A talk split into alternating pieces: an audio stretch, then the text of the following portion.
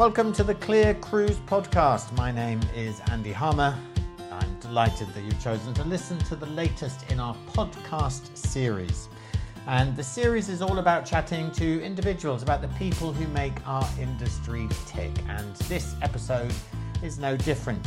So earlier this week, I was in Southampton and I had the opportunity to visit Anthem of the Seas by Royal Caribbean. Well, that gave me an opportunity to chat to Tori Kings-Hodgkin. She is the head of sales for Royal Caribbean, and we had the chance to chat about new ships, new demand, private islands, and the future for Royal Caribbean. Take a listen. Tori, thank you very much indeed for joining us. I think it's your first time on our podcast, isn't it? It's my very first time. Very exciting. And how long have you been at Royal Caribbean? Almost 4 years now. Wow, where's that time gone? It has flown by. Never a dull moment.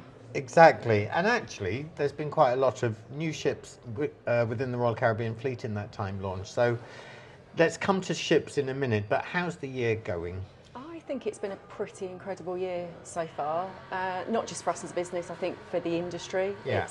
We're definitely back, and it's great to hear so many positive news stories from agents around just how well cruise is doing. So yeah, incredible year. And why do you think that is? I think people are really seeing the value of cruise and the fact that, I guess, post-pandemic, we had the kind of round Britain season and everybody got back into cruising again. Mm. And I think that agents have really kind of seen it as a growth opportunity and their customers are loving it and coming back. And you came from the travel agent side of kind of the cruise business. So has it been quite a change for you to come from the cruise line side of things? Yeah, I think it has. I mean, I've always loved cruise. Yeah. It's always been in my blood. So I think the industry gets into your blood and, you know, the people, it's a great feel-good industry. Yeah. But I think coming onto the other side and having, you know, one product to talk about and really get passionate about, it is incredible.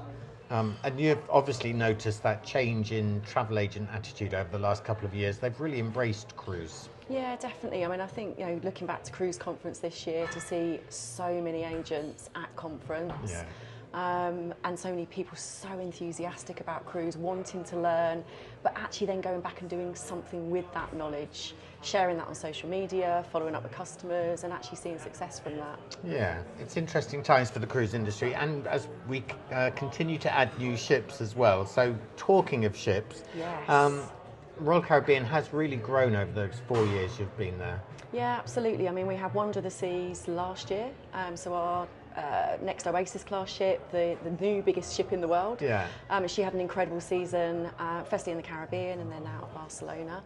But next year's a big year for us. Yes. Two new ships come in, and having one ship launch is incredible, but to have two in 1 year is going to be absolutely phenomenal. In terms of your job, because obviously these are big ships to fill and really exciting, and you have ships out of Southampton. Actually, we're in Southampton today, so we are, yeah. Visiting Anthem of the Seas.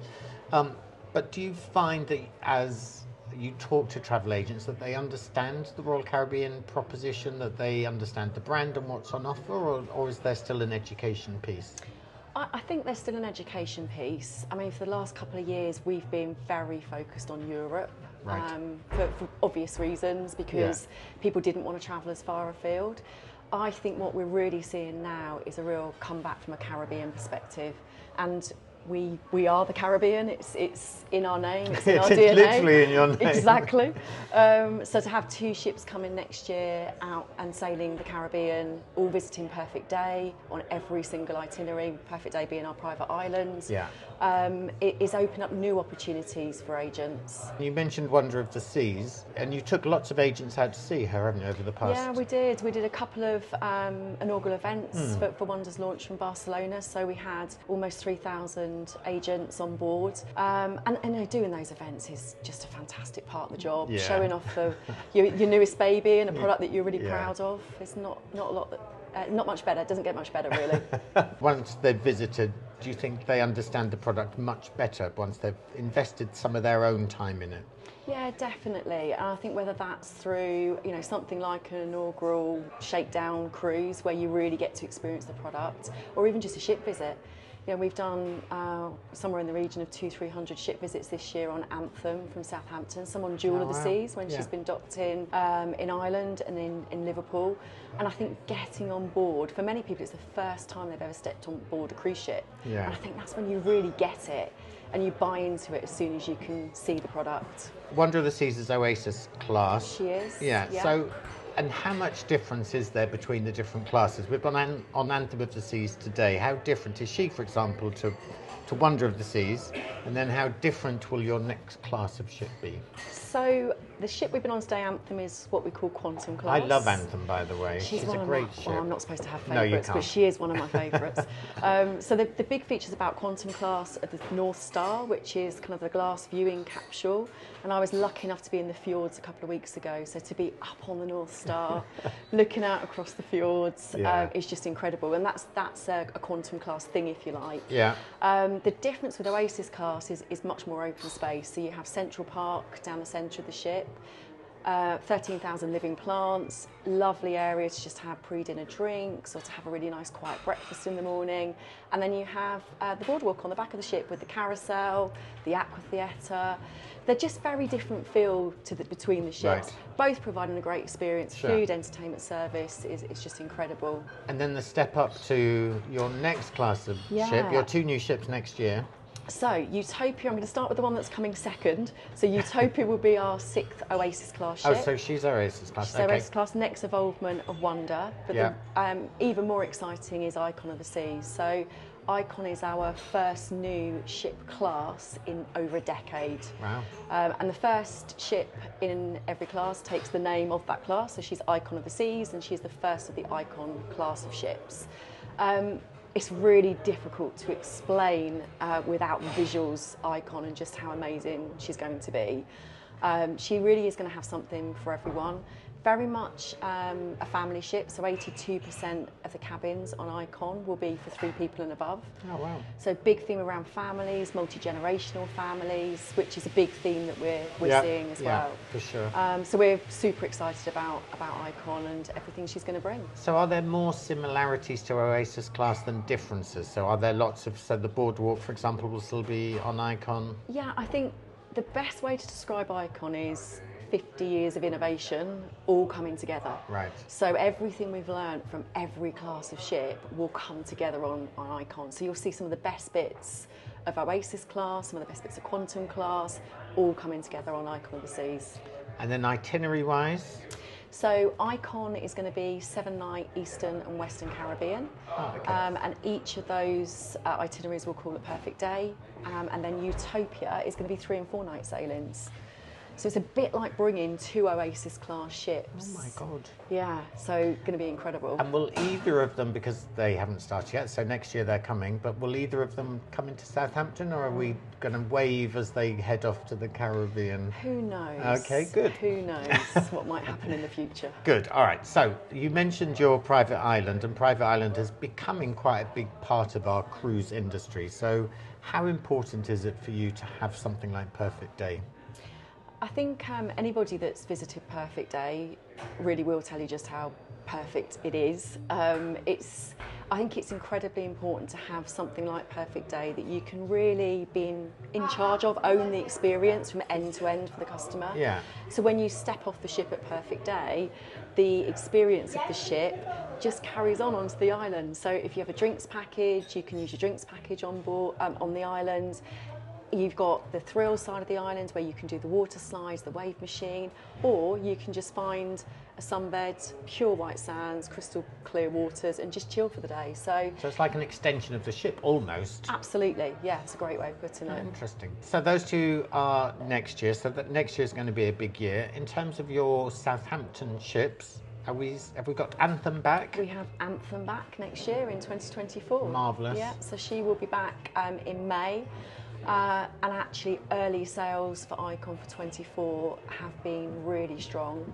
I think there's a lot of people that have experienced Anthem over the last couple of years and are eager and keen to get back on again. We're seeing the upper spaces selling really well, so suites always go first. Yeah. And we're seeing that trend continue for 24 as well. And do you find a lot of your customers will want to sail on the new ships when they come out? Is there absolutely. A big... Really? Yeah, absolutely. And it's, this is a stat we've talked about a few times, but if you take Icon as an example, I mean, we had our best ever sales day when Icon went on launch in the history of Royal Caribbean.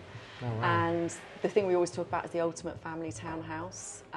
Averages at $75,000 a week.